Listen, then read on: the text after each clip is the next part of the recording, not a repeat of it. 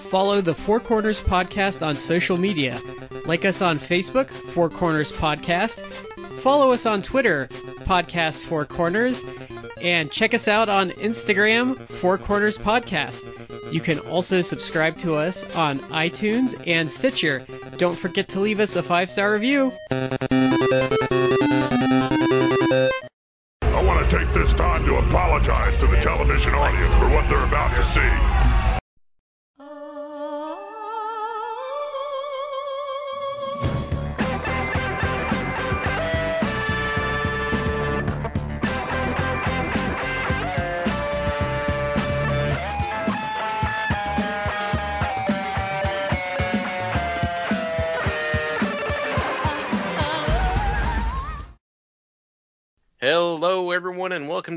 Corners Podcast. This is Shad here with Matt and Brad. Guys, how are you doing? Uh, I'm doing good, Shad.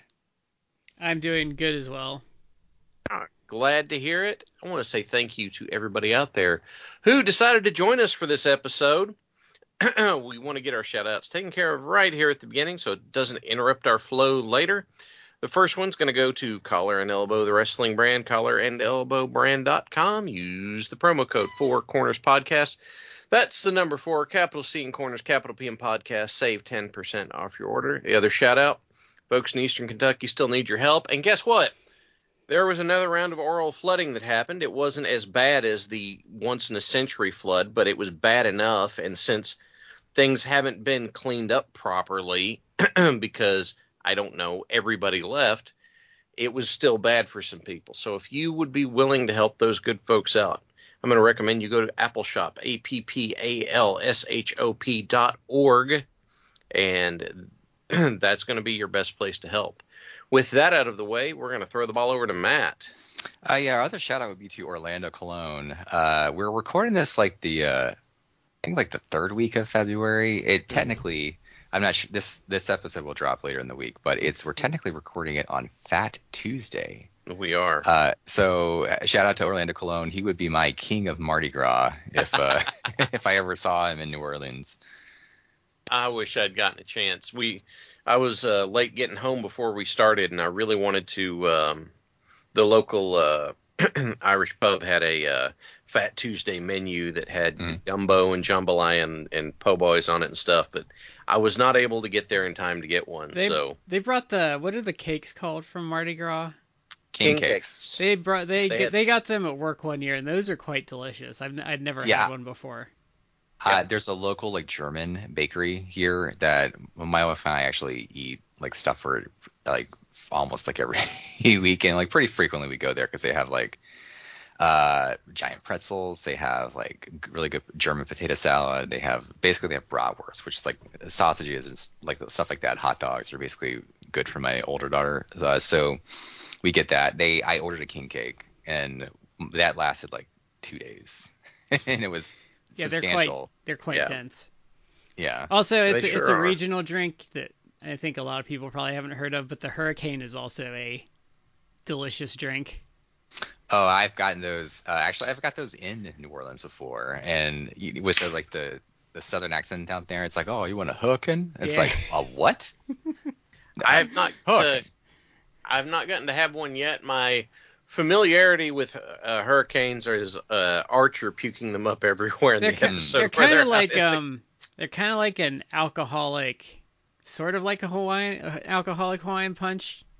Is kind of like I think the closest thing I could describe the flavor dangerous. as? Dangerous is what that sounds like. There's a place in New Orleans. I've been in New Orleans like a few times. I think it's called Beach Bum Berries Tiki Lounge. I think I I may have the name wrong, but there's like a, it's like a tiki bar there in New Orleans. Uh because uh, New Orleans is like one of the one of the homes of tiki drinks, and they're actually quite good. Uh, I would suggest going there if you're ever in New Orleans. I I think it's been years since I've been in New Orleans, but it is fun. Like people always rag on it, but like the hand grenade on uh, Bourbon Street, it's like no, I actually like those. They're basically like an alcoholic slushy.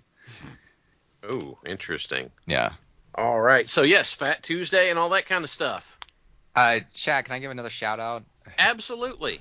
Uh, if people didn't realize this, we were actually uh, off. We had recorded enough content to be we didn't miss episodes, but I was we were actually off for a bit, and the reason why is like I have uh I've been quiet about this, but I've grown our listener base by one more. Uh, uh, my wife and I had another child actually, uh, another little girl, uh, and uh, I don't know. It's really cool. She's a she's not quite two weeks old yet. She's actually sleeping in my arms, which I don't know how that's going to go because she was fussy all afternoon, and the way that she's sleeping right now, it's like I hope I don't have like a sleepless night because she like cluster feeds at night. She like sometimes is now keeping like weird hours, but uh, anyway, yeah, we uh we had a second child. Um, Yeah, if you wonder why we were bitching that like things were weird, is because we like we like double recorded, but we kept recording, so we were like perpetually what like a week behind, and then something like we were we were like two weeks offset or something. yeah, and then like Mhm. we traded something in here, it, it got weird, but we but Yeah. we um we were giving Matt two weeks just because Yeah, we like to I- do it all three of us.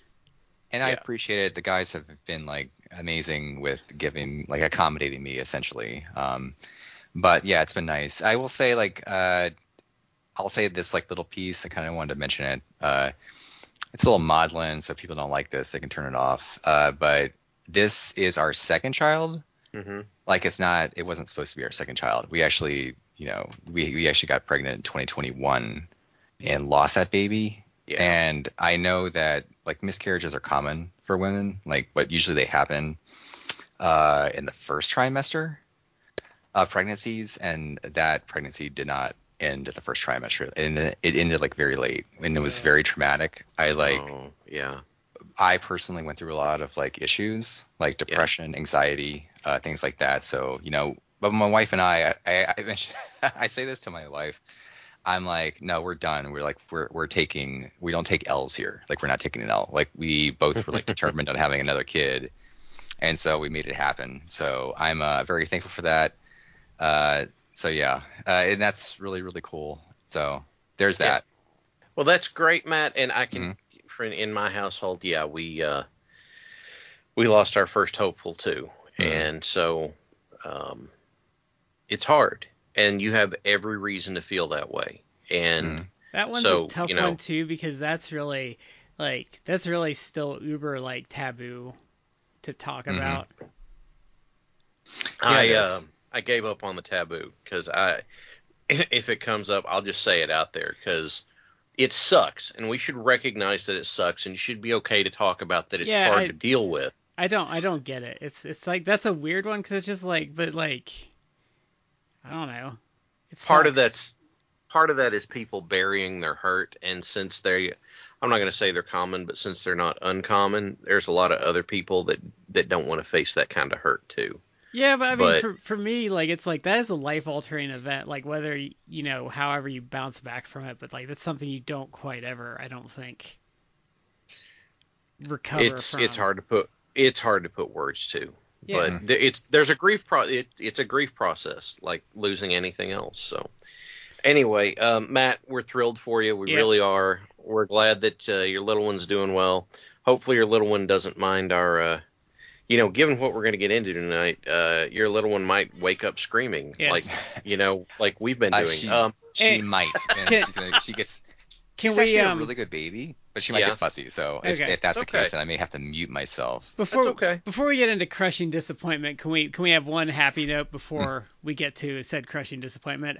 I just want to wish a happy birthday to our fellow uh, live stream bro and hopefully multi-time guest on the show. We need to get him back on here. Uh, but Tim, happy birthday!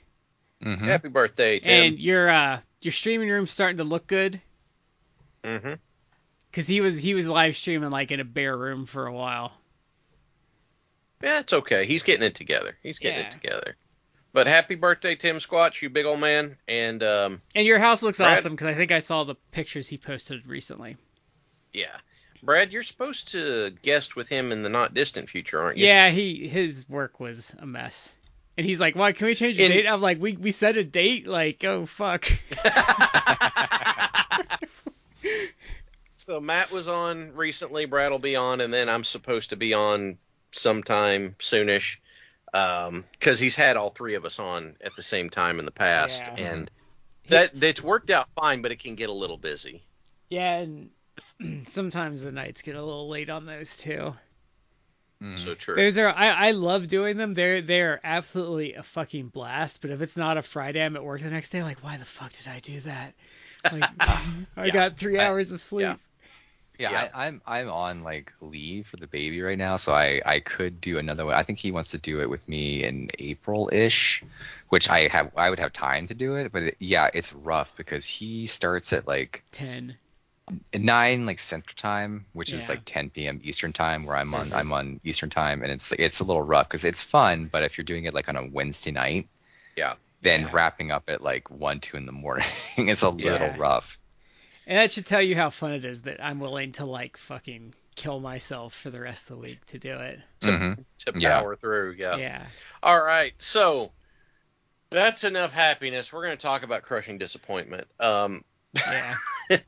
we don't. We haven't been really on the contemporary train as much as we used to be, and that was a conscious decision Yeah. because, frankly, it was more fun to find stuff that was either enjoyable or so horrendously bad that one of the three of us could get so wound up you get some good rants out of it. Yeah, and and on that on that side note, folks, um, April Fool's Week we are doing the He- Heroes of Wrestling pay per view because we are gonna suffer for your entertainment. Oh, I'm not looking forward to that. I am not either, but um, hopefully we get more hilarity out of that than the Pitch Black match, which had no hilarity.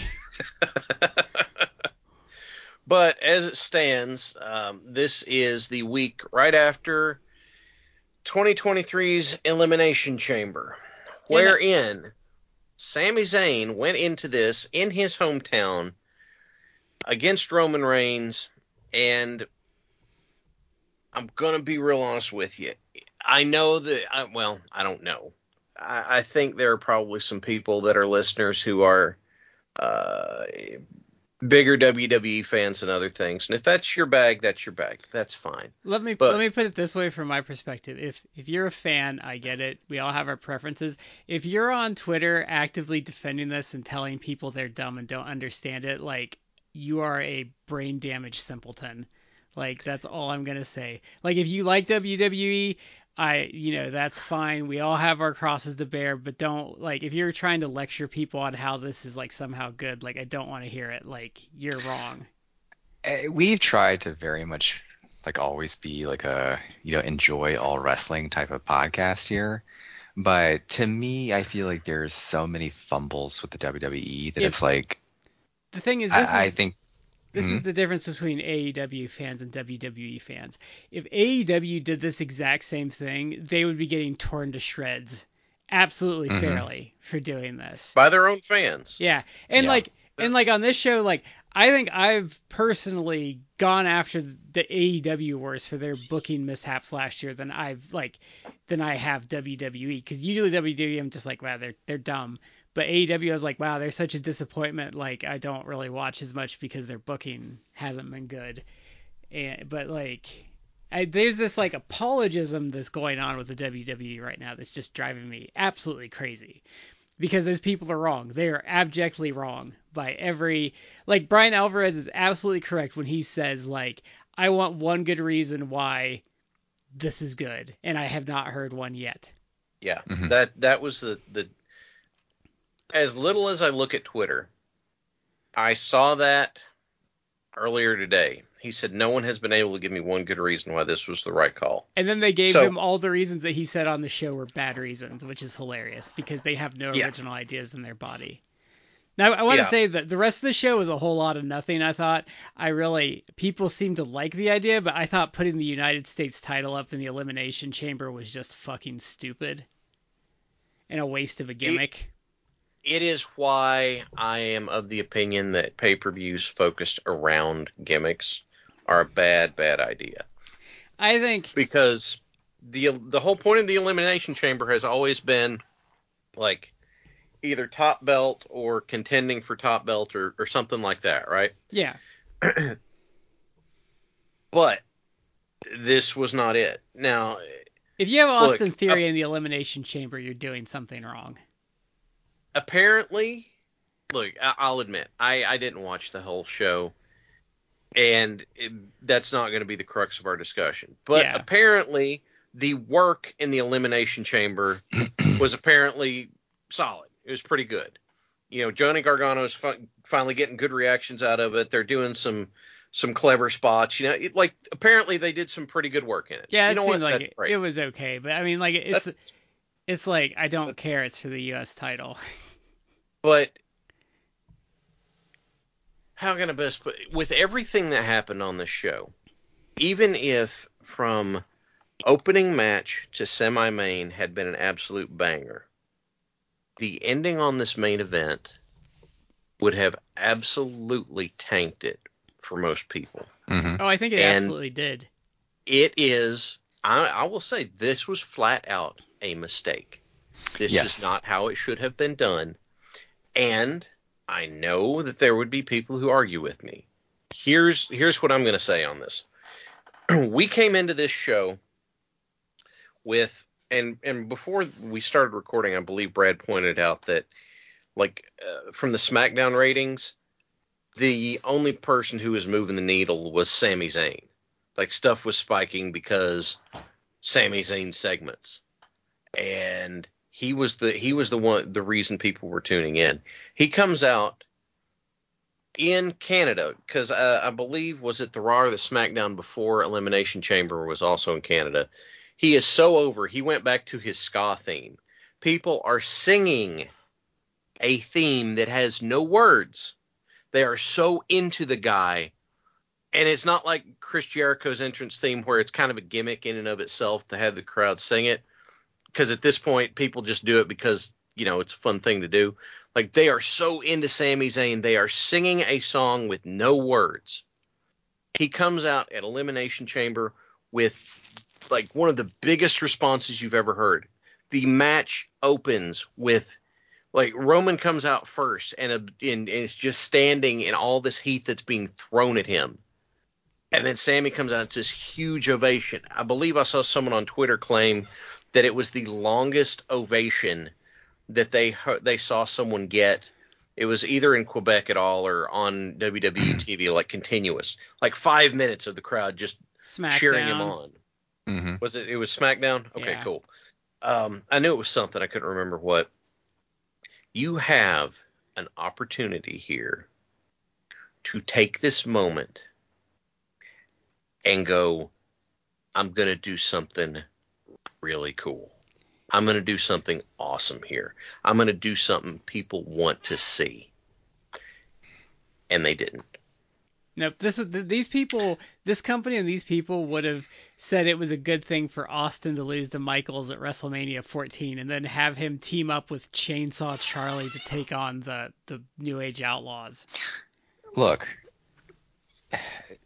people have argued because it seems like the direction they're going uh, at the at Mania is going to be Sami and Kevin Owens versus the Usos, and Cody versus Roman for the title.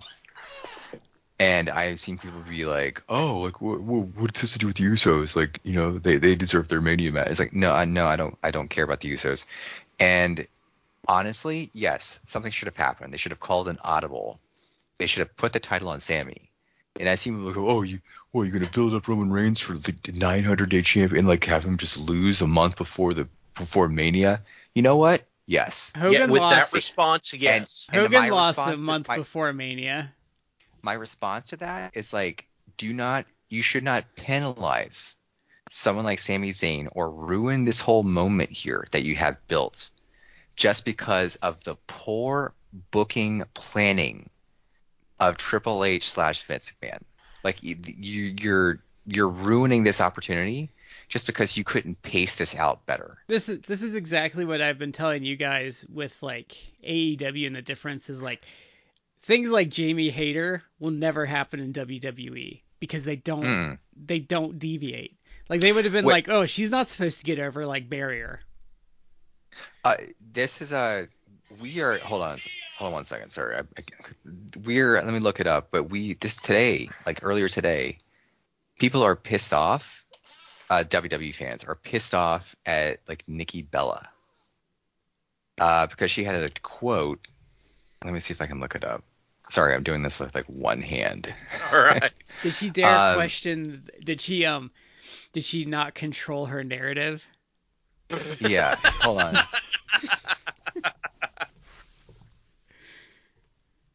Uh, trying to look it up. Uh, let's see.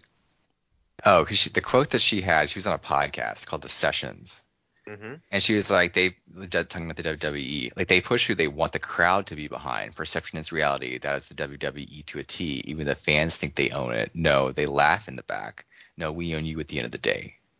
Uh, Basically saying like, you know, the I'm sure that the people in the back, Triple H, whatever, think it's so funny. Like, oh, these fans, like they think they know what's best. And it's like I get that you like you're trying to guide people to do that, but that's that that goes back to the whole argument where it's like the, the AEW is like the face promotion and WWE is the heel promotion. And I'm not doing it in terms of like, oh, they're booking faces and heels.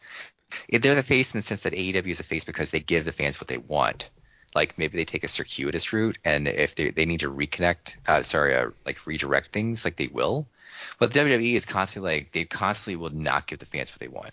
Oh, you like Sami? Sami's like the most over guy in the company. Sami's the one driving ratings. Oh no, well we, we don't see him as a star, so you know, fuck you. And and people def- people people like defend them, but they've chased away their entire audience, like their entire audience, like to the point.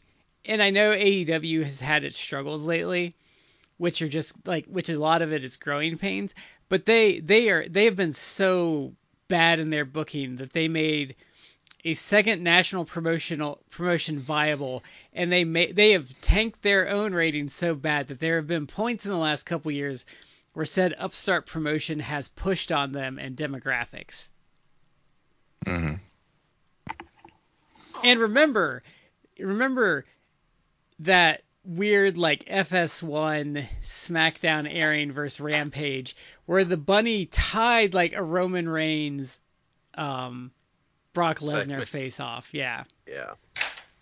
So bunny. I saw, yeah, I saw someone make this point, and I chewed on it for a while, and came to the conclusion that it's it's a pretty good take. The statement was the difference between now and in the past is Triple H is looking uh, like trying to do long-term planning stuff, which makes things more consistent on a weekly basis but he doesn't flex in times like this when he should flex. Vince, for all of the idea of I'm, you know, just randomly changing stuff sometimes, could, you know, flex sometimes and not.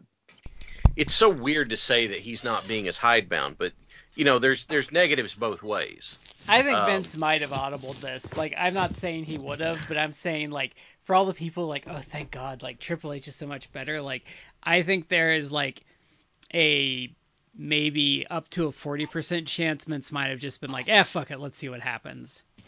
I Mhm. Don't think I would have gone that high, but I, I think it more possible. Because remember too, and this is this is this is more damnation of his his booking style. Triple H completely squandered Keith Lee's like momentum and heat that he got off of that Survivor Series weekend Mhm. Mhm. because it did because he had his plans and he wasted Keith Lee for I think nine to ten months. So, in looking at this, I come to the conclusion that it doesn't really matter what your argument against it is. When you have something this big, when you have something this massive, it affects your ratings. the live crowds are through the roof you know, this guy has been carrying the major storyline in a huge way for months. He's the according to Just- Meltzer. According to Meltzer, this is the highest ratings they've had in three years, and Sami Zayn's draw has been pushing it entirely. Like that's that's what they squandered. So what I would say, look, sure, 900 days, great. You know what? You he has Roman Reigns has held the top championship in WWE for more cumulative days than John Cena now. And name one memorable thing he's done. That's what when people defend the length of the reign, it's like 900 days is just a number. What has he done? I would I would argue like well n- one nothing, but to the extent there is memorable, like think about it, like oh this this is the best storyline they've done in like years. Like yes, it probably is, but it's not because of Roman. No. It's because of Sami. It's because of Sami. Like I wouldn't give a shit. I mean, there's there's a little more. Like there is like some layers there with like the the, the dynamic between Jey Uso and Roman, but it's like it's really in everything in the context of like Sami. Sami's But the one who has actually taken this this storyline and actually made it interesting. The thing is though, like Roman is completely like ancillary. Like when you look at the reaction the crowd had the second he pinned Sami, like they they didn't no one cared anymore. The whole crowd did not care anymore. They didn't even boo. There wasn't even No, like if I- you if you look at if you look like they were trying to get some good crowd shots and it's just people like, "Oh, right, this is why I stopped watching." Yeah. No, it's it's people. I I actually looking at a clip of it right now. It's like people with like their arms in front of their chests, and just the whole crowd, of which there are thousands of people, just goes silent. And it's like, you brought this up. It's like, well, why? Why? Why do I care? You made me like care for a moment. Now you just taught me like you reinforced the lesson that I I I knew really I knew or should have known, but you just reinforce it. It's like no, I shouldn't care. But I this want is someone why other than Roman. this is what I kind of said the whole time with this angle is like this is why I couldn't fully invest. This is why I I was interested in the Sami stuff, but I immediately put my wall up and I'm like, no, I'm not getting into it because Mhm. they're not going to do the right thing. I can Well- tell you guys mhm. from an experience standpoint, the worst reaction you can have in a ring is nothing. The absolute utter worst. Because like you guys said, they the crowd is booing before the three count, the three count happens, and there's no response. It is so dead quiet. And you just click around and there are people who ju- they're just taking a side, they look defeated. They're shuffling towards the exit. And they That- didn't even they that- weren't even mm. upset enough to like chant bullshit or anything. No, they they weren't, and it's it's the and if you watch, go back and watch it. Seriously, watch it. After that happens and it's dead quiet, Roman is sitting there going, "This sucks." Like he's not saying it, but his body language, his face, everything, he is unhappy. That's what Sami And said he- in like the post thing is like he said like as he was getting pinned, he was looking around at the crowd and he was like, "This is not fun." Yeah, they're they're in wrestling. Some people make the argument. It's like, oh, stun silence is great. It's like, no, no, it's not. Even when the Undertaker lost, people were stunned, but it wasn't silent. It was a gasp of shock. yeah. You hear chattering, and you hear it's it's not loud. People are shocked, but you kind of hear chatter, and you hear this sort of stuff. And it's like, what? Did that really happen? I say, did, did Lesnar just pin the Undertaker at WrestleMania? Is that what really happened? Did we just see that? Like, that's what's going on. It got the greatest meme of all time from the reaction to mm-hmm. that. Like you didn't see the the thing is like what I think the difference is is like there was a gasp and you could feel like there was an energy to the crowd. Like when you if you're if you're watching that, I know we weren't there, but you, you can just feel you could just feel the energy leave. Mm-hmm. Yeah, and there they are. And instead of like the shocked open mouth responses, it was just closed mouth, eyes down, shoulders slumped. In what world is that a good reaction to was- something? It was um it was that it was that look we all have when we go to a, we go to a restaurant for a specific item on the menu and they tell us they're out. That is the look that they all had. Hmm. Matches that I had where no one's responding, there was only one or two things that you could do in those cases. It was either we're gonna kick it in like a crazy man and get these people invested because damn it, I'm not out here killing myself for nothing. Alex Angel and I turned a crowd around like that one night. We go out there and we're doing stuff, and there'd been a lot of stuff going on. The crowd's tired; they're not reacting to us. And he goes, he goes, screw this, let's do it. He go, he's going, I'm gonna shoot you off. Hit me with the biggest lariat you got, and I do, and he cut a backflip off of it, and we got him back, right? Like we got him invested because like, oh damn, and like we we turned it up for that match. As as you know, as far as just a regular in the ring no gimmick match goes, that's one of the most turned up performances I've done, and we got people into it. Or you grab a hold and you lay there and try and make a plan, but either way, there is no world. I don't care what you say. There is no world where just quiet, empty silence is a good reaction in a wrestling show. There is no world where that exists. And if you tell me that with a straight face, you're lying to me. Mhm. You are lying to me and lying to yourself. I know that some people will would not like to hear that. I don't care. That is that is true, and I can tell you that from an inside in the ring standpoint, it is the worst. Yeah, the apathy. I I saw this like years ago from a, a wrestler actually talking about this. I'm not really sure who it was anymore, but they're they basically said like that's you don't want that reaction. Like if people are cheering you, like that's one thing, that's good.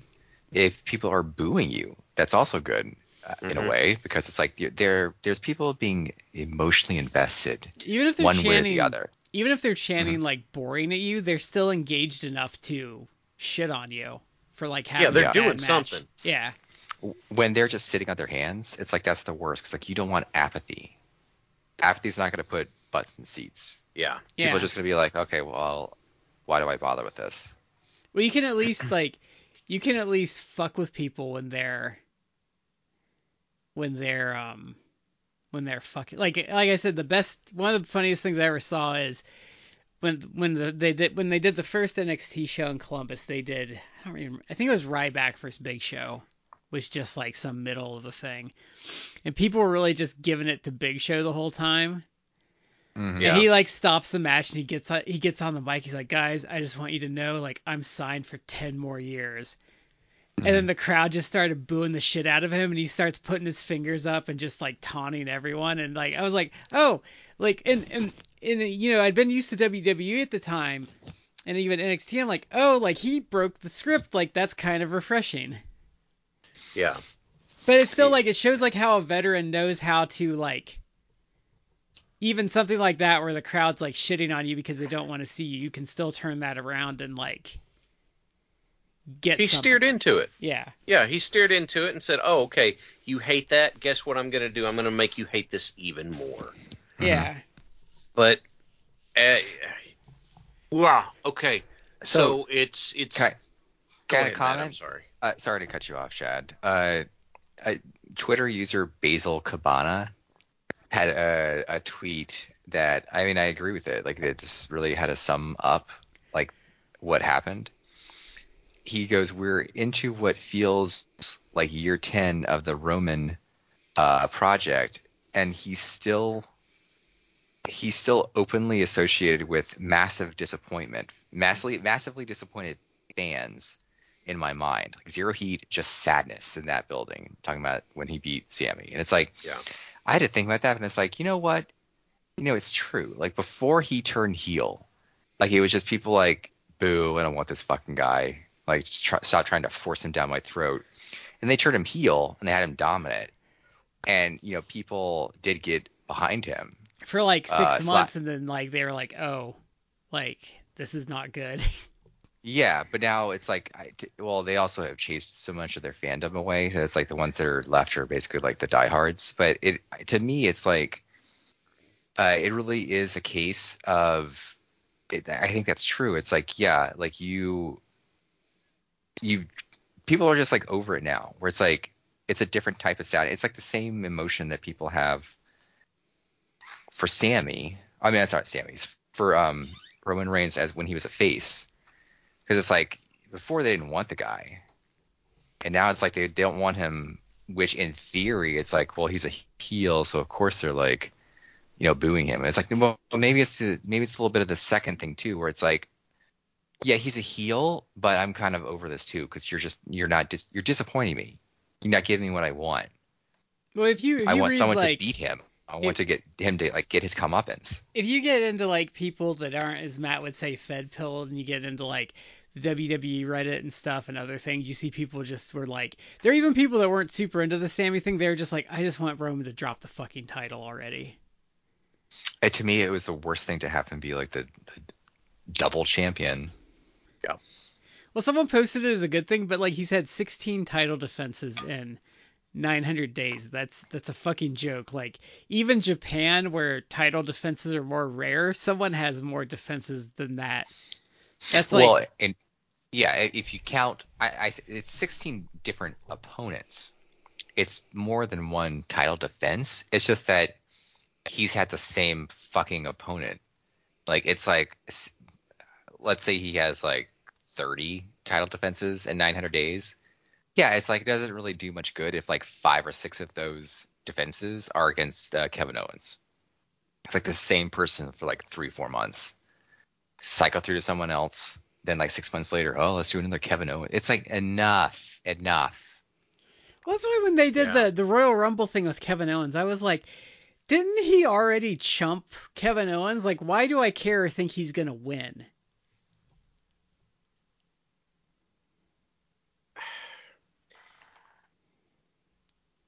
There is no belief. The the reason why Cody has this aura around him right now is because he hasn't been fed to the machine yet. And Kevin Owens has. And Sami hadn't been really fed to the machine yet either. So it's look, there are some people who are going to say with the planning and all that sort of stuff that, that they shouldn't have. And I'm going to say, look, I understand that you're looking at this as a like a continuity thing. And after Vince's weird throwing continuity out and that sort of thing, and you like the consistency and the fact there's that continuity, okay, I, I get why you say that but it's boring. Like it's boring if it's boring if we're just gonna trudge through to WrestleMania. We do not deviate from the plan whatsoever. Like you can tell when there's no spontaneity, even in like long planned booking. I am saying that even if there's a plan for it and that sort of stuff, if you're a really good booker, you and you are delivered lightning in a bottle, you don't take out the cork and let it go. But uh, you hold on to it and use it. I guess what I'm saying is like a good booker has a plan, but you have tendrils in your plan. Like you have you can always deviate and go onto a side path because you've considered like those possibilities. Mm-hmm. It, it's not like they didn't see this coming. Because the problem with like a Sami thing is like you maybe get that opportunity once a decade. that kind of reaction, and it I don't care what company it is. And they already squandered Dean matter. Ambrose too, so this yeah, is not it, the... well. My point is, it doesn't. WWE, AEW, New Japan, wherever. This was something that was, in terms of crowd reaction, was like AEW consistently has really good crowd reaction, but this was so big. This was so huge that I I could not bear to just to let it get away from me. If I was going to be clever about this, then I would not have I would not have split Sami from them already. I would have said Sami's getting really big reactions. We are getting like these you know the crowd's really getting behind him, but I don't want to tank the main event plan we've got that we're building to. What am I going to do here? For God's sakes, everything else gets drawn out. Draw this out. I, you know what? Don't, I, what I would have done is? I, have said it before, is I would have done the whole Jey Uso thing. Jey Uso turns, he super kicks Roman.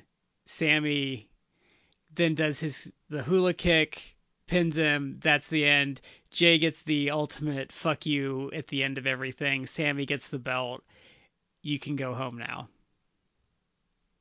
Well, someone had like a really good point again to it's actually to to Basil Cabana, the the Twitter user. Like had a uh, a response to it, which I agree with. Like I I wholeheartedly agree with this because it's true.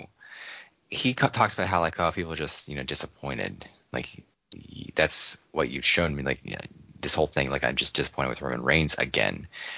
And this person chimed in and they bring up a very valid point. It's like the point of building a character like Roman, you know, this massive heel champion that never loses, that you're building up a big thing. The whole point of building up someone like that is to have this maximum payoff possible where you have someone beat him for the title. And the maximum payoff is not Cody Rhodes. Sorry. Like it really isn't. Like in, in, a perfect universe, maybe where Cody didn't get injured, like you could have built like the all year long, you could have built like Cody versus Roman. Uh, you know, have this whole thing where it's like Cody throughout 2022 has to work his way up to like beating Roman or facing Roman, and then you have him win the Rumble. So yeah, yeah, it's like now his like set. He's gonna face Roman, but that's not the case. It's been it's Sami. Like Sami, all the heat is with Sami, All the fan attention is with Sami. So the maximum payoff possible for someone to beat this mega monster heel Roman is for someone to beat him. And you build that person up. And who was that? It was Sami. That was the maximum payoff. The maximum payoff was actually having him, Sami, win the belt. They actually they actually pulled him. a they actually pulled like a WCW and a TNA with this, is where like their homegrown guy that the mm-hmm. fans mm want to win like gets shoved aside for like the incoming talent from another company. oh yeah, and people who were very like pro WWE, they they for some reason like they I don't know they think Cody like was often like a black hole or something for a few years because like they they act as if like he what what was he doing? It's like well he actually went and became like a big star in a different company and now like the guy who's potentially going to be like the biggest uh, face star in your company is a guy who made his bones like on the indie scene and then New Japan and then AEW and, and, you're acting as if like oh he's always been homegrown it's like mm, and not really he was at best a mid carder for and, years no he wasn't even a mid carder. I mean he was doing Stardust when he left Yep. Mm. And and but the, the the funnier thing is is he's doing the act that he developed in all those other companies and got over in all those other companies, and he's they're they're gonna they're gonna give him like a title reign and make him the top face of the company. Like they're literally admitting everyone else like got it right. Mm-hmm. Even his music, they didn't even change his fucking music. No, they didn't, which cracks me the hell up. but I think the biggest, honestly, the biggest failing, the biggest failing out of this whole scenario that happened. Because if we're looking at, okay, we're really wanting to have Roman v. Cody at Mania for the main event. Okay, fine. Sami's starting to pick up steam. This is starting to happen. What are you going to do with it? The answer is not, let's go ahead and rush this so it's done before WrestleMania. I think the answer is let's make this turn as part of the payoff for WrestleMania. So what do you do? If everything to the end of the Rumble is the same, and Sami just blasts Roman with a chair, what do I do? I don't be like, oh, Roman hit him with a chair once himself. I say no. Roman is going to go absolutely ballistic on Sami, go crazy, like just everything he can think of to just unload on him. Be like, don't you turn on me, that yada yada yada.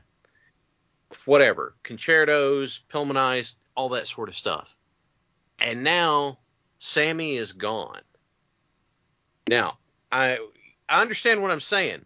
I have just advocated for the most over guy on their TV to not be there. But the goal that I'm shooting for is you get to have some Sami promos and that sort of stuff. You know, he's either wrapped up or he's recovering or something like that, and he's saying, you know, you weren't who I you weren't who I trusted you to be. I turned on you because you turned on me first and then you did this to me. And what I would have done is instead of let's blow our load and do this now, holy crap, that's a bad idea. I would have sat on it, and then you start having in the you know in the lead up to WrestleMania, Cody is like, oh, so uh, you're going to do to me what you did to Sami and start needling Roman about the fact that Sami got under his skin and the fact that Sami turned on him. And he starts screwing with Roman's head that way. And then in the main event of Mania, they're going on, and then Roman and and the Usos go to do a screw finish. Cody is Cody's been waltzed across Texas. He's you know he I know this wouldn't happen, but he's bloody. He's just hanging in there. They're doing all this cheating stuff. All of a sudden, you hit the ska music, and here comes Sami and wipes them out, and he hurts Roman by making Roman lose. That is where I would go with it because then you can have Sami's momentum carry on. He can look at Cody and say, "You have that now." Because I stopped them from screwing you, and you can build a program from that but you don't kill Sami the way they killed him. That's well, that's my thinking on the process. And it's even worse because then they do so then they come back on Monday and they have him get attacked by Baron Corbin and have a match with Baron mm. Corbin. And like I know they don't think this way because they're dumb, but when you when you put when you immediately come out of that loss and put him with Baron Corbin, you're telling me it, he he doesn't matter and I shouldn't care about him. Like the only thing you could have done worse than putting him with Baron Corbin coming off of that loss is putting him with the Miz. You're kicking it. You're very visibly kicking him back down the card. Yeah. You're because just like, oh. Because the thing is, when you put anyone and make them work long with Corbin or lose the Corbin, you're telling me I should not care about them. What's that Toy Story meme? I don't want to play with you anymore. Yeah. But and like, but like our friend uh, Justin posted like the promo Kevin cut like last night, and I'm just like, I could just feel like I got a minute, and I'm like, I don't care anymore. Like I don't care. Like I don't care about Sami and Kevin. Like I don't care. Like and I like Kevin Owens as a worker. Um, he's really fun. I like his promos and everything. But in the context of WWE, I could give a flying rat's ass about Kevin Owens because when when's the last time Kevin Owens won something that mattered? I don't have a good answer for you. Yeah, I can tell you. Like it's it's the Shane McMahon them. win like two years ago, uh, three years ago. Uh, I mean, I guess the real answer is like not this isn't a win, but I guess the the real answer is like he got to if you consider like night one of WrestleMania, he got the main event. Um, he got the main event against uh, Stone Cold uh, last year, so that's about it. I mean, that's that's a pretty good feather in his cap. I'm not going to argue that, but I in in principle, I do not like bringing back a veteran to go over someone who's got to show up to work tomorrow. Yeah. But you know what? You know what I wish we could have had is I want a, I wanted a camera on Sean Waltman as Roman was pinning Sami. Because I'm that, trying to imagine that right now. Because like he um Waltman is always like he's really Waltman has a really good like um insight. He understands like the fan psyche really well. Mm-hmm. Better than most people actually. I wish I wish a company would hire him and just like when they decide to book something, be like, hey, what do you think? Because yeah. I, I remember, I remember it was some dumb show and they were doing a reaction show to like the Hell in the Cell and they had him on after like the Fiend and Seth Rollins and he was like, this wasn't good, like they killed the gimmick. Yeah, and he was he was right. And then they literally killed the gimmick. What, like a month later? Uh, they killed it the next year. What did they do that was dumb? The was it the year? next year? Yeah. Oh, yeah. The the box like structure, and then set, hmm. and then the the fiend was set on fire, and then at Mania lost to one RKO, and then was gone forever. Is that like Mania? Bray has said? Yeah, that was at Mania. Oh. Um, Bray has said he's like the fiend's dead because there's no coming back from that. Yeah. But I just the the thing is you you get you get one shot at this. And there's people being like, well, Sami can win later. It's like, no, you don't. Because Bryan and Meltzer kind of made that point really well, is you're never going to get that moment again. You get one moment to make things special. You're never, yeah. Could Sami win later? Yes. Is it going to have what it could have been? No. Like when, and when we did Nitro 100 and Luger beat Hogan, that moment yeah. is still awesome. And you don't care that he lost the belt to Hogan like a week later. Because it Yeah. doesn't matter. You It still got the moment. Yeah, exactly. but and then there are some people who make it's like, well, what are you supposed to build to at Mania then? It's like, look, guys, this isn't hard. Yeah, okay, you're gonna say, well, what about Roman after all this? Like, you you just had the ending. You've just you've just moved Roman's story into the end game. He doesn't have it anymore, so he's gonna push away everybody around him. So if he's pushing away the Usos, you get to have that. You could have that Mania match, You- right? You have to But remember these are people setting that, are- aside. These are people that are used to like Brock Lesnar not going away, like them giving Drew Drew McIntyre that big win over Brock, and then Brock mm-hmm. eliminating him in the Royal Rumble the next year, thus invalidating the whole point of like the thing. These people are used to that kind of stuff, where it Yeah. doesn't matter. But I would say ride the wave. Sami is over as a babyface now, and now Cody. All you got to do with Cody is have him be pissed that this happened. And Cody starts. Well, he wouldn't do it. Cody wouldn't start going heel on it. So, because that's not what he's wanting to do right now.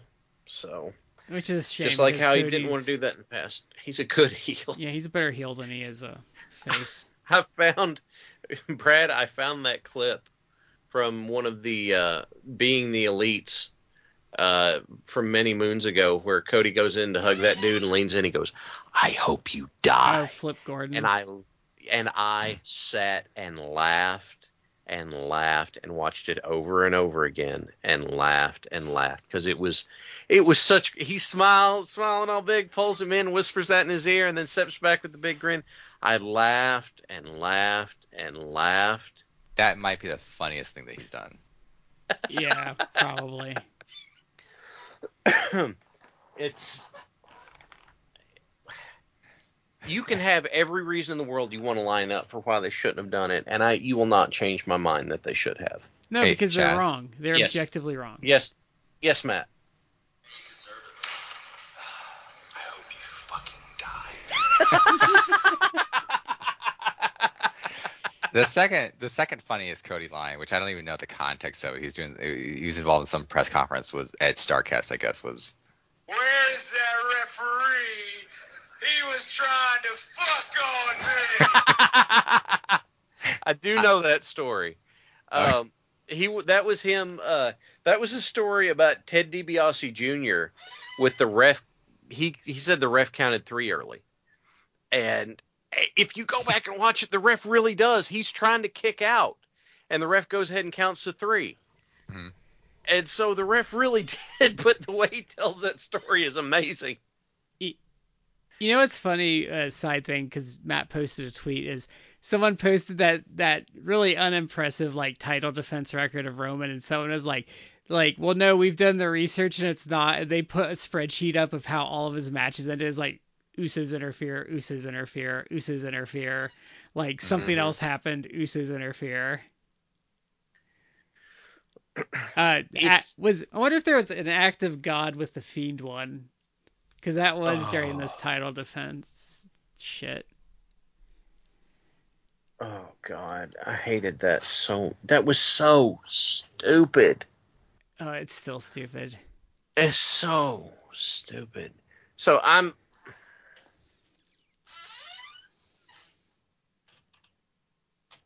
I think that I will crystallize my opinion on the ending of this being that you can give me a hundred reasons not to do something. And frankly, I'm not going in in some cases I'm gonna, that's still not good enough as to why not. Would it would the whole thing you're building to and that sort of stuff would that have been screwed up? Sure.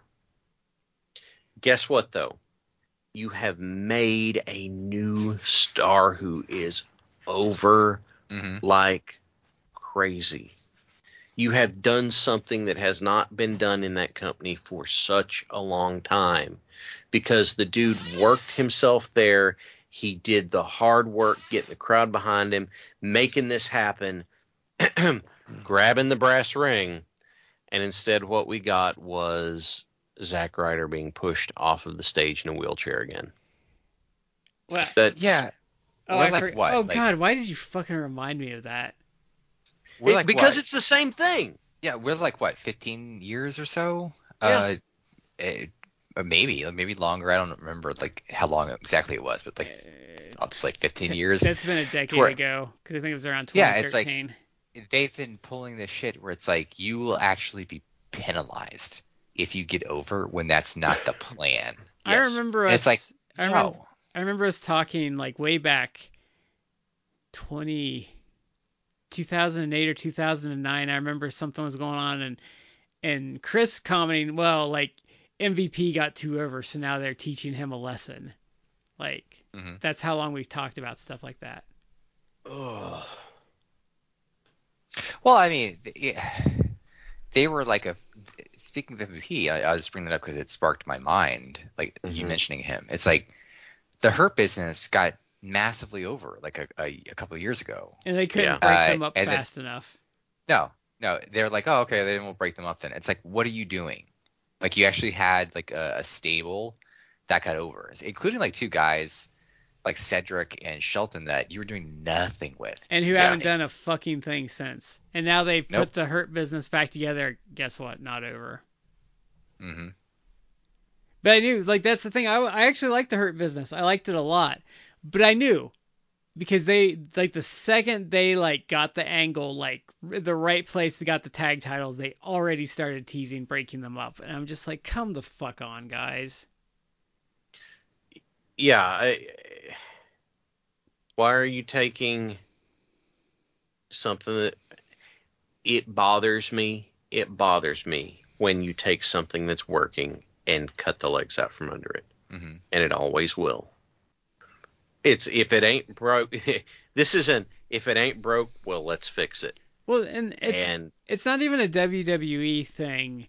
Really, it's been Mm-mm. a lot of companies minus AEW. But like when companies make a tag team and they're already writing the breakup angle, like you're doing it wrong. Yeah. I don't even mean wrestling. I mean in any case, you look around and go, "Wow, this is going."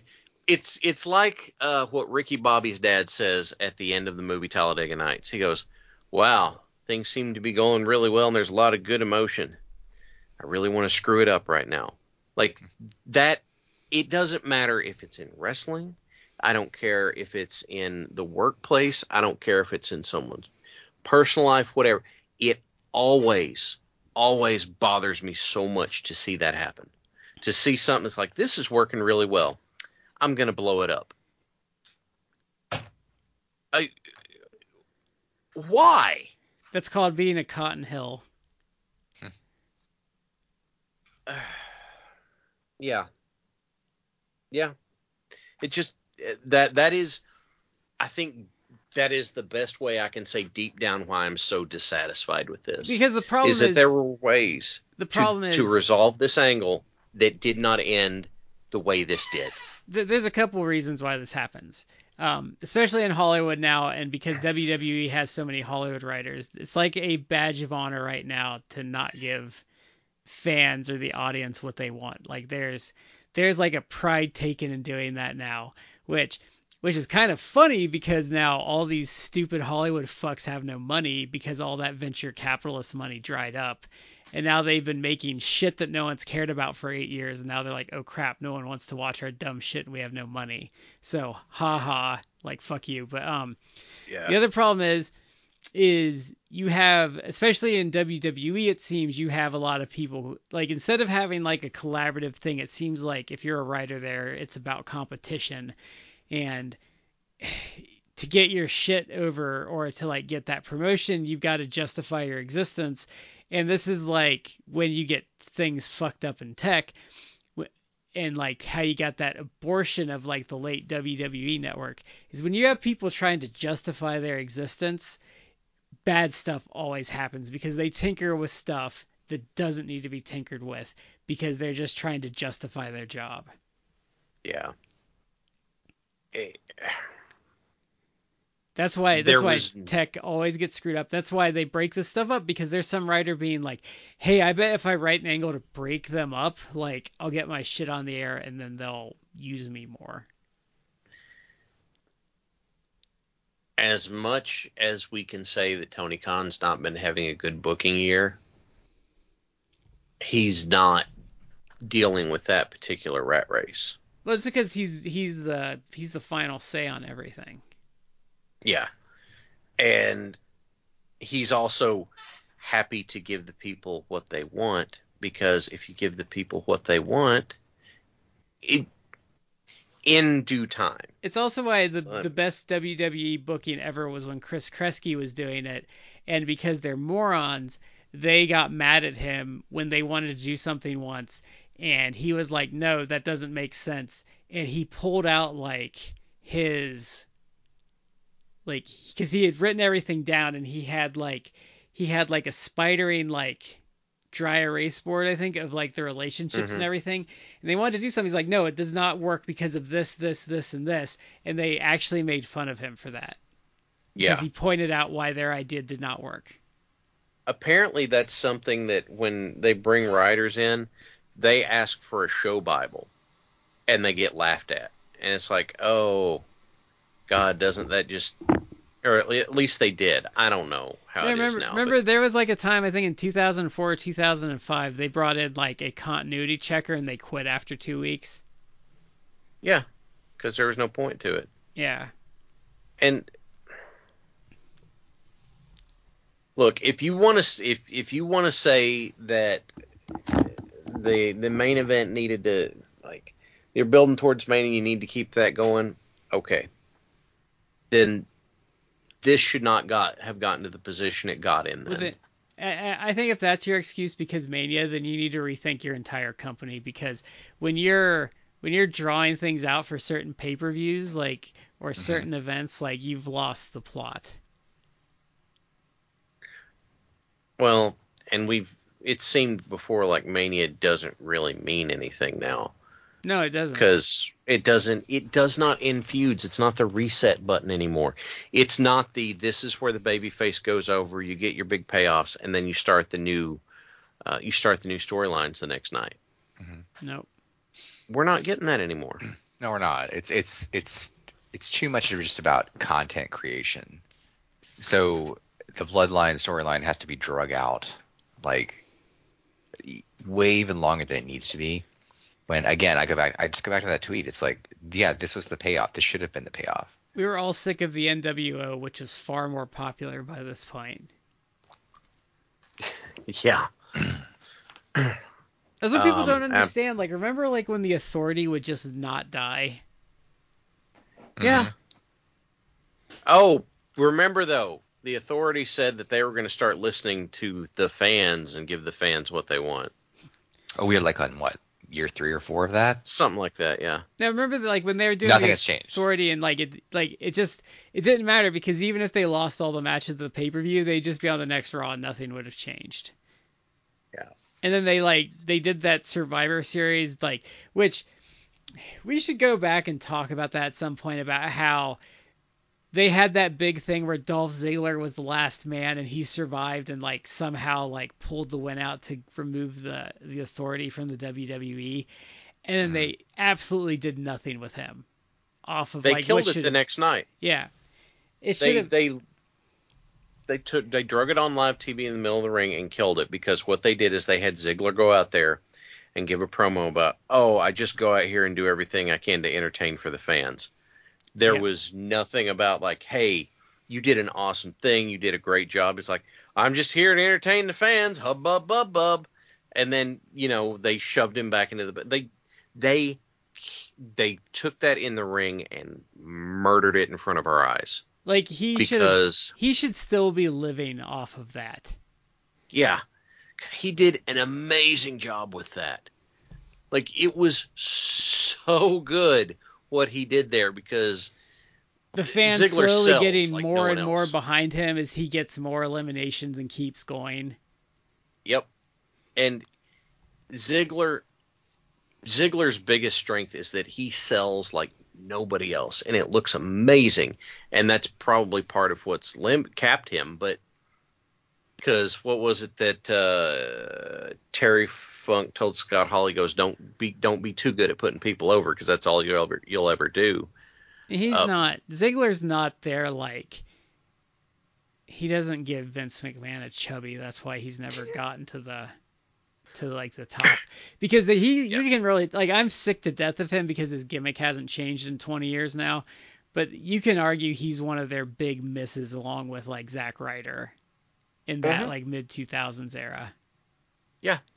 Absolutely. Because there was a point, there was a point really like in I think 2013 and 2014 where he was really like there, and he just needed that like big win to like put him over the top, and they just never did it.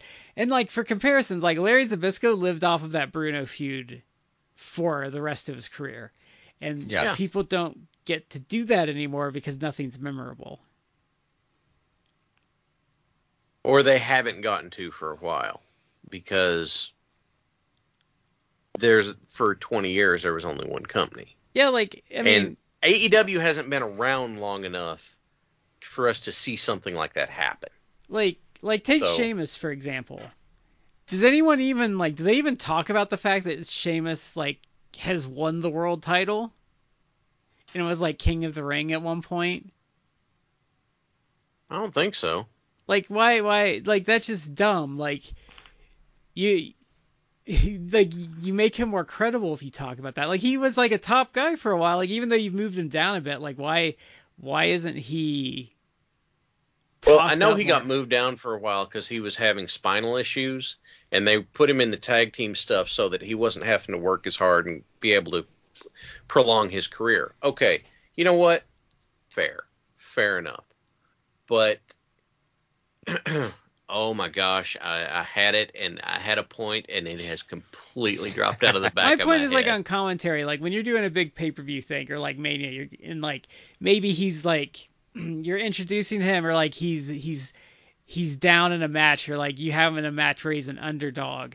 And you're like, well, you know, like he won the King of the Ring. He's like a three-time world champion. Like, you know, you might not have seen those things, but like Sheamus has done it all, and he's been at the top of the world. Like, don't like count him out. Like, they don't do those I know- things.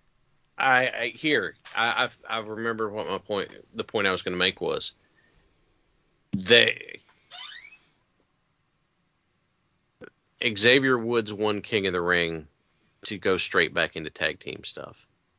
That could have been the start of something big for him, but it was like that all that was was giving him something he wanted to get him to resign. I'm I'm fairly certain.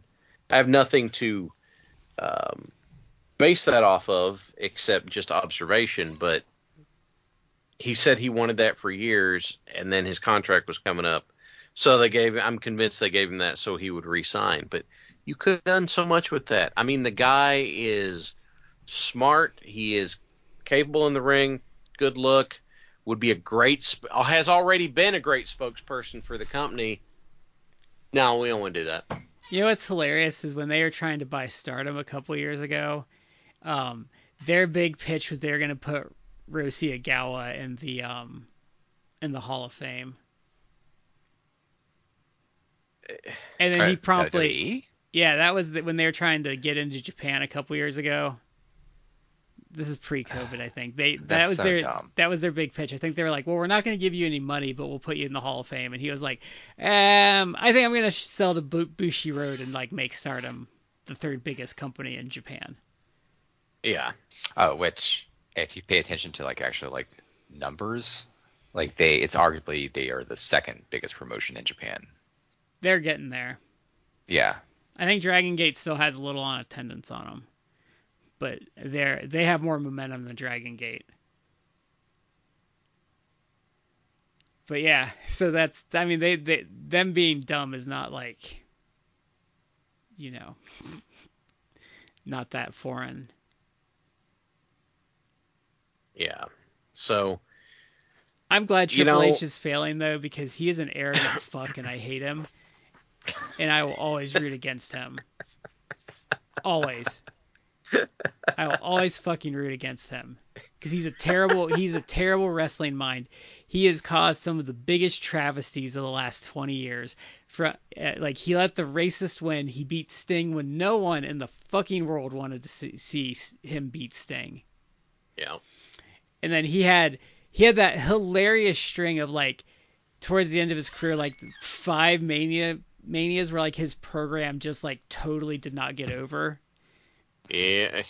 I was just thinking about this the other day about how absolutely awful that Terminator uh, Genisys entrance he did was. Yeah. Like it was so bad. Oh, And his his Yeah. fucking lecturing the boys about how they don't know how to work when all of his matches has every fucking crutch you could imagine.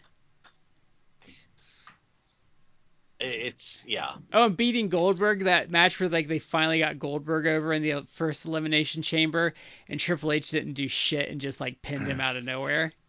Yeah. Like I, I will Like- always, I always root against him, like as far as this stuff, and it makes me so happy that he's been an utter failure as a booker. So there's a story that literally is has broke out like the last like couple days, where it's like, oh, Triple H, like he's just been disappointed with a lot of the guys he's rehired, like they they're not doing what he. It's like, of course they're like they're disappointing. Did you think that they were going to be like different? Did you think Dexter uh, Lumis, I mean- who's never gotten over in any company ever, was gonna get over? I mean, in a some of the guys that he's hired or rehired, I guess, because you know they got let go from Vince. Like, I don't necessarily even think that they're wrong that, that you hire them because it's like, okay, well, you know, you can you can maybe freshen up at least like the mid card scene by adding some guys. It's like I you can say that about Dexter Lumis. It's like okay, like maybe you maybe you can have Dexter Lumis in the mid card, uh, Karrion Kross. It's like they're not great, but it's like you could you could push them as like a mid card act. It's like at this point, no offense, like I'd rather see Karrion Kross than I would I want to see like Baron Corbin. Yeah. But that doesn't mean like, oh, I want you to put the title on Karrion Kross and have him like run main event, like the WrestleMania like main event. Like I don't want that. But I I don't really begrudge it. But at the same time, it's like you're bringing back fucking Hit Row. Like what what are you doing? Like no one gives a shit about Hit Row. The only person they gave a shit about in Hit Row was Swerve, and he's in a different company. And he he even was there was back channel stuff where they were trying to get him back and he basically went to Tony Khan and was like, "Yeah, they're trying to do this. I'm not interested. Just to let you know." Like he Oh. totally ratted them out. Which, if you read between the lines, no offense, I know like I'm a I'm a fan of his. You know, people love him. It's like it seems the person who was doing that shit was Regal. Regal was oh, like, really. yeah, it seems like Regal was like back channeling stuff for Triple H. Well, He's it like, was "Oh, you um, know, Swerve and back." Adam. Swerve, I have to give him credit because he also did it. Adam Cole ratted, ratted Oh, yeah. out too. what do you, what do these people think? Oh, Adam Cole, who is like not that big of a guy, like physically. It's like, and, and your grand idea for him back in the day was to have him be a manager. Muff For Flanagan. Keith Lee. Yeah, yeah. It's like, okay, like, you- you're gonna try to convince him to come back. Like, oh no, no, we'll push you to the main roster as a worker. It's That's like, why when so people you're gonna want, have, That's why when people are like, "Oh, they're gonna sign Jay White," like Jay White is the same size as Adam Cole, and they wanted him to manage. Like, you think they're gonna use Yeah. Jay White? Like, he's not their type. I'm not like a big Jay White guy, but like, he's not their type of guy whatsoever. And like, I don't understand why anyone thinks they would do shit with him because he is not their type of talent. oh, I mean, he might, he might sign with them, but I mean, I, He'll he'll rot away in NXT. I don't. Yeah, he probably will. I don't Just like that's a good Dragon Lee. idea. You're never gonna see Dragon Lee again. Oh, and they signed him to a, a fucking NXT deal. It's like, dude, what are you doing? Yeah. Yeah, like, that's make, that's so dumb. making like fifty thousand dollars a year. They'll probably take his mask Yes! off. And he probably can't work any Mexican uh, promotions. It's like, dude, what are you doing? You could have you could have signed with AEW. And if you're like, oh, they, they don't they don't have enough hours on TV, they're not gonna book me. It's like, They'll pay you. look at Bandito. Yeah, yeah, they'll pay you, and they have a great track record of letting you actually work like indie stuff. And Roosh loves like, it yeah. there. Your brother loves it there. Roosh, it, he's been used more. For, he Roosh is basically taking like the Andrade spot to the point Yeah. where I am now. I'm like, Andrade's unhappy. Andrade wants to go back to Charlotte, uh, WWE with Charlotte, his wife. It's like, yeah, let him. Like, who gives a shit? Like, you got Roosh now.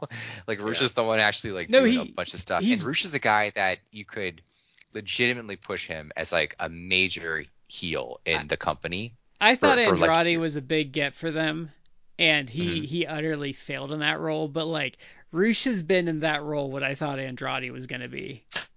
Yes, and Roosh is like fantastic, and I, think he needs a lot of work, but I do like the stuff that they're kind of doing with Preston Vance. He needs they Uh, they. I feel like um yeah I'm a little I'm disappointed with how his story arc played out this year. They they there was I- a think- point. There was a point they needed to pull the gun, uh, the trigger on him, and they waited about eight months too long. Yeah, I think that they can. I still think they can re- rehabilitate him, and I, I like. I actually think I don't think it's bad for him to be like a, a heel, but they have like uh they have Jose the assistant there. Like have just Jose talk for him, or have him just sit down and like, I, especially since we've like we're watching a lot of this guy's work lately. Sit him down and watch. Have him watch old videos, and promos, and stuff like that of Lex Luger in late 80s, early 90s uh, WCW. Have him like be like, look, he's like a big muscle bound dude. Look, emulate him and his arrogance and everything like that. And like that's something that Preston, because he's Preston like t- is cutting this promo for like the the tornado tag he that he and Roosh just just did against like Moxley, uh, and uh, I think Claudio. It's like you just have him. You should, he gave this promo and it's like yeah, I was like really upset with Jon Moxley. It's like, why are you talking like a babyface? You're talking like his his cadence, his like his in like inflection, everything like that. You should come out there and be like the biggest arrogant asshole. It's like, yeah, Jon Moxley, piece of shit, ripped my mask back in the day. I'm gonna fuck him up. And it's like that's that's coarse, but it's like you need to be like that, an arrogant heel, instead of he's like cutting like a babyface promo. Well, if you're- if heel. you're it's like a- I don't. You make a good point though. If you're AEW though, why don't you just like call Lex Luger and be like, hey, um, how's fifty thousand dollars sound to like coach this guy like part time? Hmm. He's like, you don't have to do anything in the ring. You don't. You can watch and then tell him stuff. Like we'll Yeah. fly him out to you. Like you can come down to Florida when you want to. Like you're just gonna work with him on the side. Like you don't have to appear on the air if you don't want to. If you want to, we can do something with Look. you. But like here, here's some money. Like help this guy cut better promos.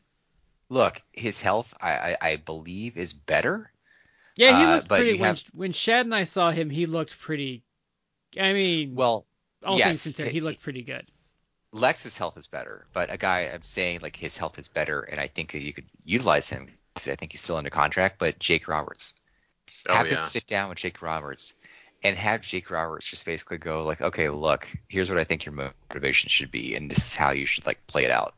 And Jake Roberts, like again, tremendous mind for the business, uh, and I I do believe that his health has gotten a lot better uh, recently because he had like some bad health for a while. I mean, he's Yeah. he's had bad health for a while, but I mean, he had worse health with like I think COVID or other things like that. It's like Yeah. have him like come in there like, look, I need you, I need you to start coaching these guys. Uh, you know, utilize him. Have Christian do it. Like he did wonders with um Jack Perry. Hmm. Yeah. I'm glad they're finally going to be able to wrap that Christian's back and they can wrap that story up. I'm looking forward to that I mean, like Jungle Boy used to suck at promos, and like after a couple months of being around Christian, like I was like, oh, like he's not the best promo, but like he's a good enough promo. he's Mhm. a good promo and his matches got a lot better too. Yeah. Because I, I mean, you don't have have to be amazing flow. at promos because that's the one thing with Bret Hart. Um, he's a little underrated as a promo, but like Bret Hart's like the master of getting the point across and you know making you want to see it without a lot of flair. Like that's all you have to do. Be Bret Hart, like on promos. Yeah. If I know that they had to do something with with Preston Vance if they wanted him out from under the mask and stuff. But I mean you But they- could have done that without turning him heel. They botched it like- though because because they were building that story where he kept losing matches because people were fucking with the mask. And the idea was he knew he had to get rid of the mask, but he didn't want to because Brody gave it to him. Right. And you could have done it with the heel turn, but you needed to do it when that was happening a lot. Like Yeah. really the time for him to have a reaction is when he had that really good match with Adam Cole and Adam Cole beat him by pulling the mask around on him. Mm-hmm. I think that because, like you said, he cuts promos like a babyface does, and if we wanted to lean into his strengths, I think it would have been like you said, Brad. It's like the mask keeps messing with him. He doesn't want to give it up, so do something different and incorporate it into his ring gear. Like have his masks like added into his ring gear somehow, so it's still honoring that, but then you can still let him be a babyface. Like Dark Order's still over like crazy. Yeah, and you know what's the sad thing is, is if you just had negative one cut promos for him, it would be better. Mhm. I'm not even kidding. I'm not even kidding because he he shows up a I am- lot on the um. He shows up a lot on Dark because they do that in Orlando, which is close to him. Yeah, I am hand to God.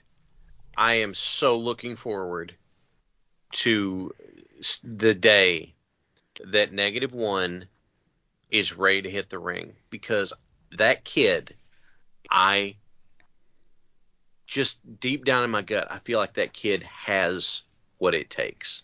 There there was um He loves the business. I think that he he'll go far. I, one of the best things about Dark, if you don't watch it, is it's Excalibur and Taz being dumb and trying to pop each other. But there was Mhm. something where I think it was Dark Order versus QT's group, and like Negative One was fucking with QT, and Excalibur's like, so Taz, who would you rather work with, like QT or, or Negative One? And Taz like QT's like Negative One's too mean, like hurts my feelings.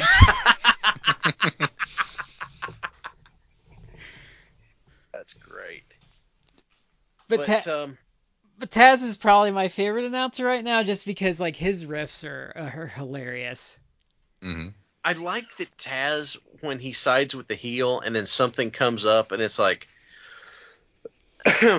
something comes up and they're like, "Oh, hey, what about that, Taz?" And Taz's like, "Uh, d- d- good point." Like he he admits that he is like caught dead to rights, but he still tries to weasel out of it, and I love that Free a heel commentator. Mhm. They, he doesn't have an answer to everything. He's just like, ah, you know, uh,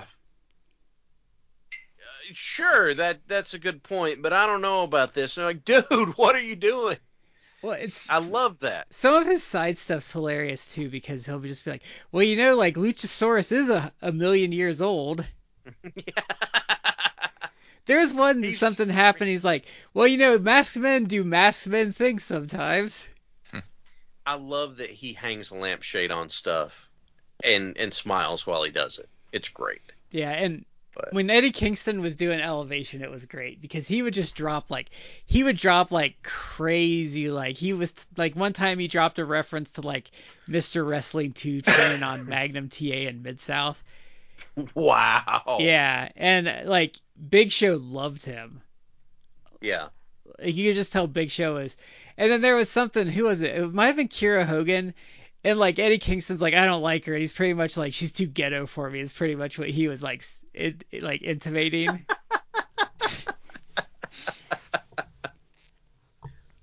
but I did like, I just, I, I was. Did I say that on air? But I was telling my wife, or I think I said it on air. I was like, I just like the AEW announcers better because they pretend to at least like each other.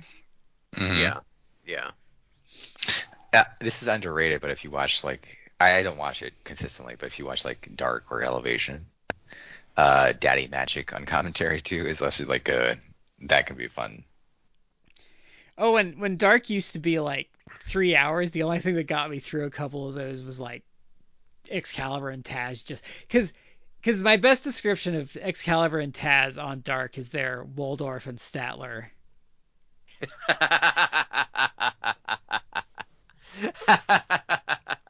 And I think they've actually made comments that, that I think they've actually made reference to that before too. hmm But it's just funny. I used to hate Taz as a commentator. Oh, he was there were periods where he, when he was back in Impact, or even like back in the WWE. It's like no, it was he got bad, but he is. I almost would say his entire AEW run as a commentator has been good. Yeah. It would never happen, but you know who I'd almost want to see in AEW doing commentary is JBL.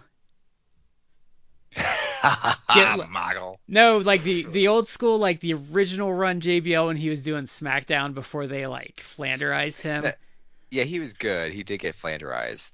Uh, But when he was like the heel commentary and he's just like fucking love like Paul London and and um Brian Kendrick. hmm Like just that the the New Japan nerd that would like talk about weird stuff that Vince was probably yelling at him to stop. Yeah. but then Vince also would have loved the fact that he, he didn't listen to him. Yeah. Like, oh, getting out there Oh. with that alpha energy. Uh, as an aside, people are noticing that, like on the WrestleMania, uh, I guess advertisements, posters for WrestleMania, they're put, they're doing like, oh, directed by Vince McMahon, because you know it's like WWE in Hollywood, it's like in the style of like movie posters.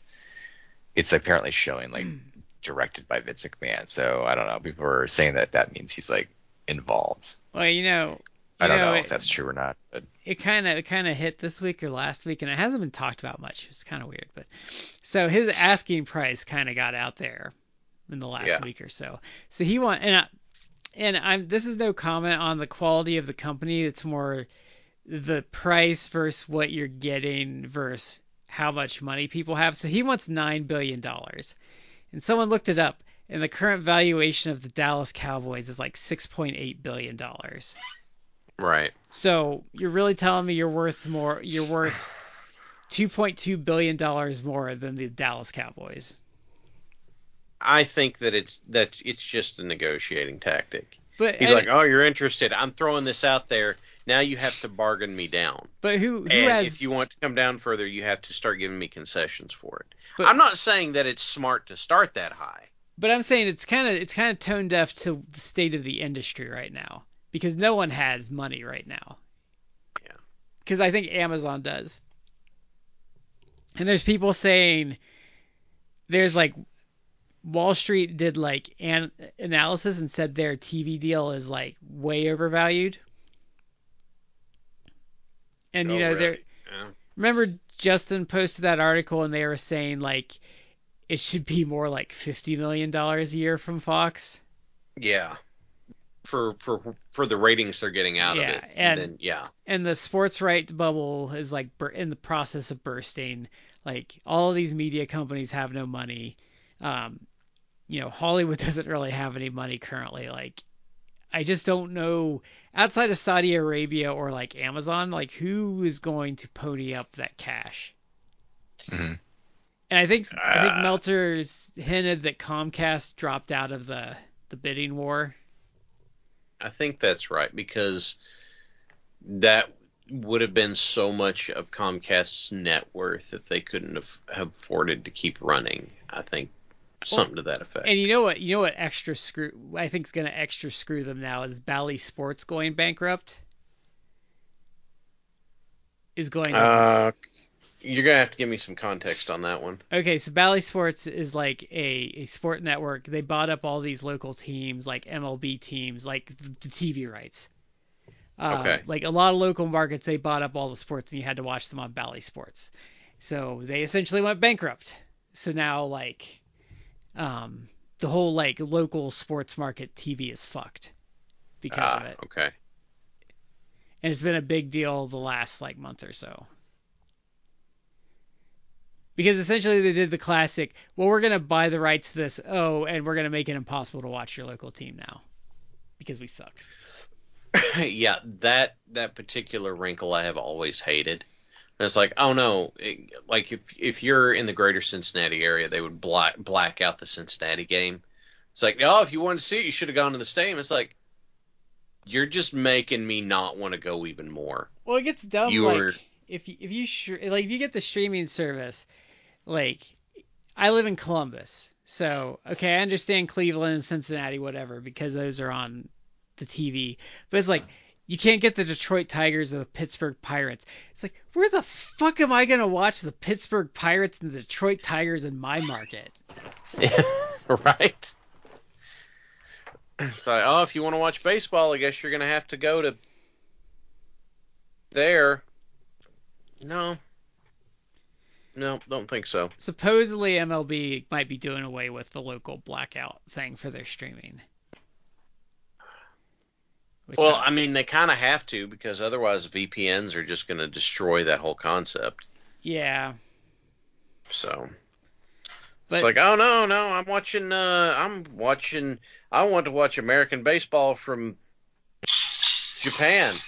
I think the so, problem uh, is they should have sold about 2021 when everyone was like fat off of like all that COVID money Yeah. because all people could spend money on was entertainment and streaming services.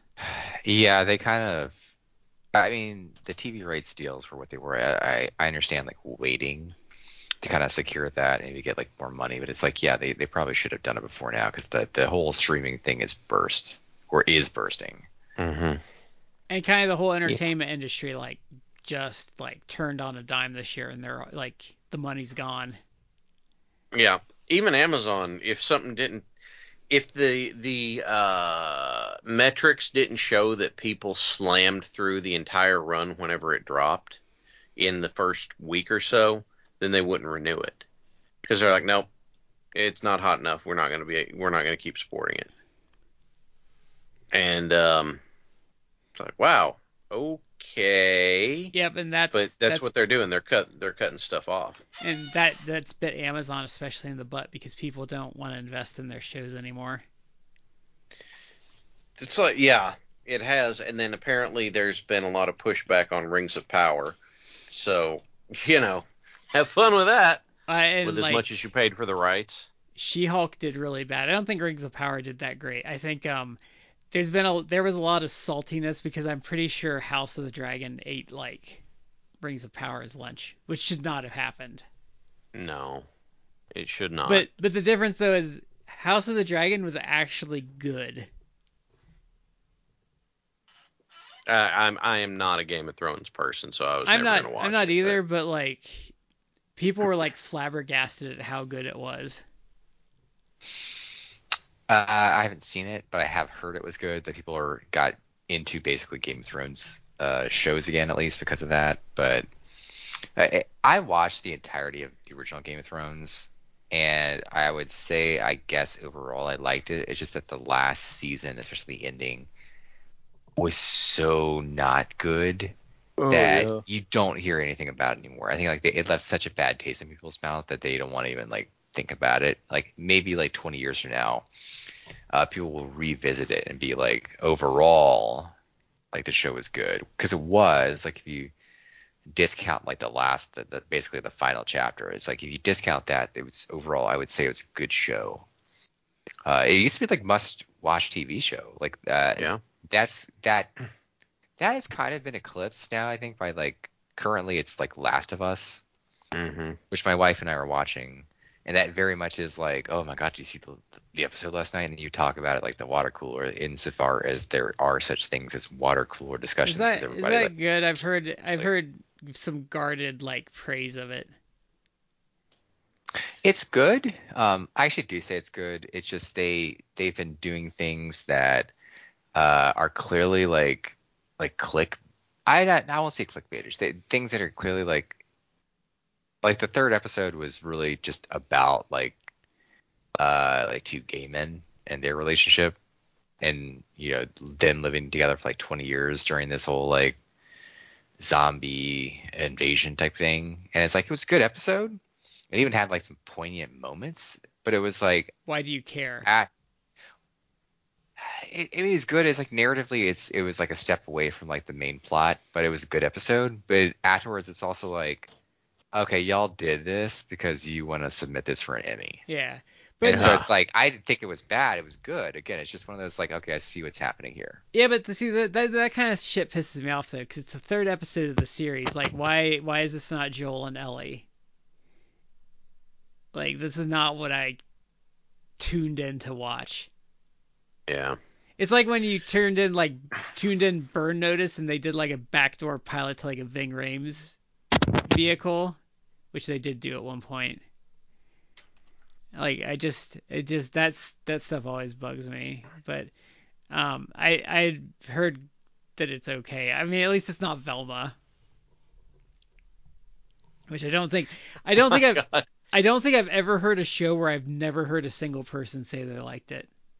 Yeah, I, I I have some friends that float in circles that you would think that with everything they did with it, it should be good, and some of them were like huge Scooby Doo fans and torched it, and I'm just like, look, I hated Scooby Doo when I was a kid. There is no way I'm going It's- to watch well, another not- version of it. It's not Scooby Doo. It's essentially like it's well, I mean, someone was said had all these complaints about it, and um, the first reply was brilliant. It was like, "So this is your first time dealing with a Mindy Kaling project?" I w- I enjoyed her in her role in The Office, but I haven't really sought her stuff out after that. She does the so, same shit over and over again. Well, like I said, I haven't really sought it out, so I don't have a uh, It's the same. frame of It, reference. she's a, it's a self insert of her as Velma. Is essentially what it is. I'm good. And there's no Yeah, look. Scooby in it. There's no Scooby in it. And there's no Shaggy good. really. Nope, I'm good. I'm gonna go over here and I'm gonna watch BattleTech videos on YouTube again. That's what I'm gonna do.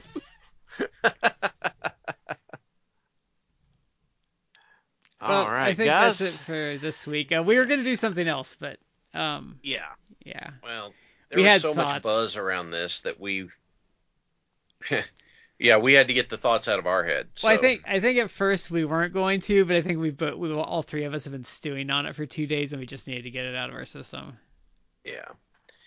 So, um, thank you for everybody be, for being with us for this episode. Next week we're going to hit on something different.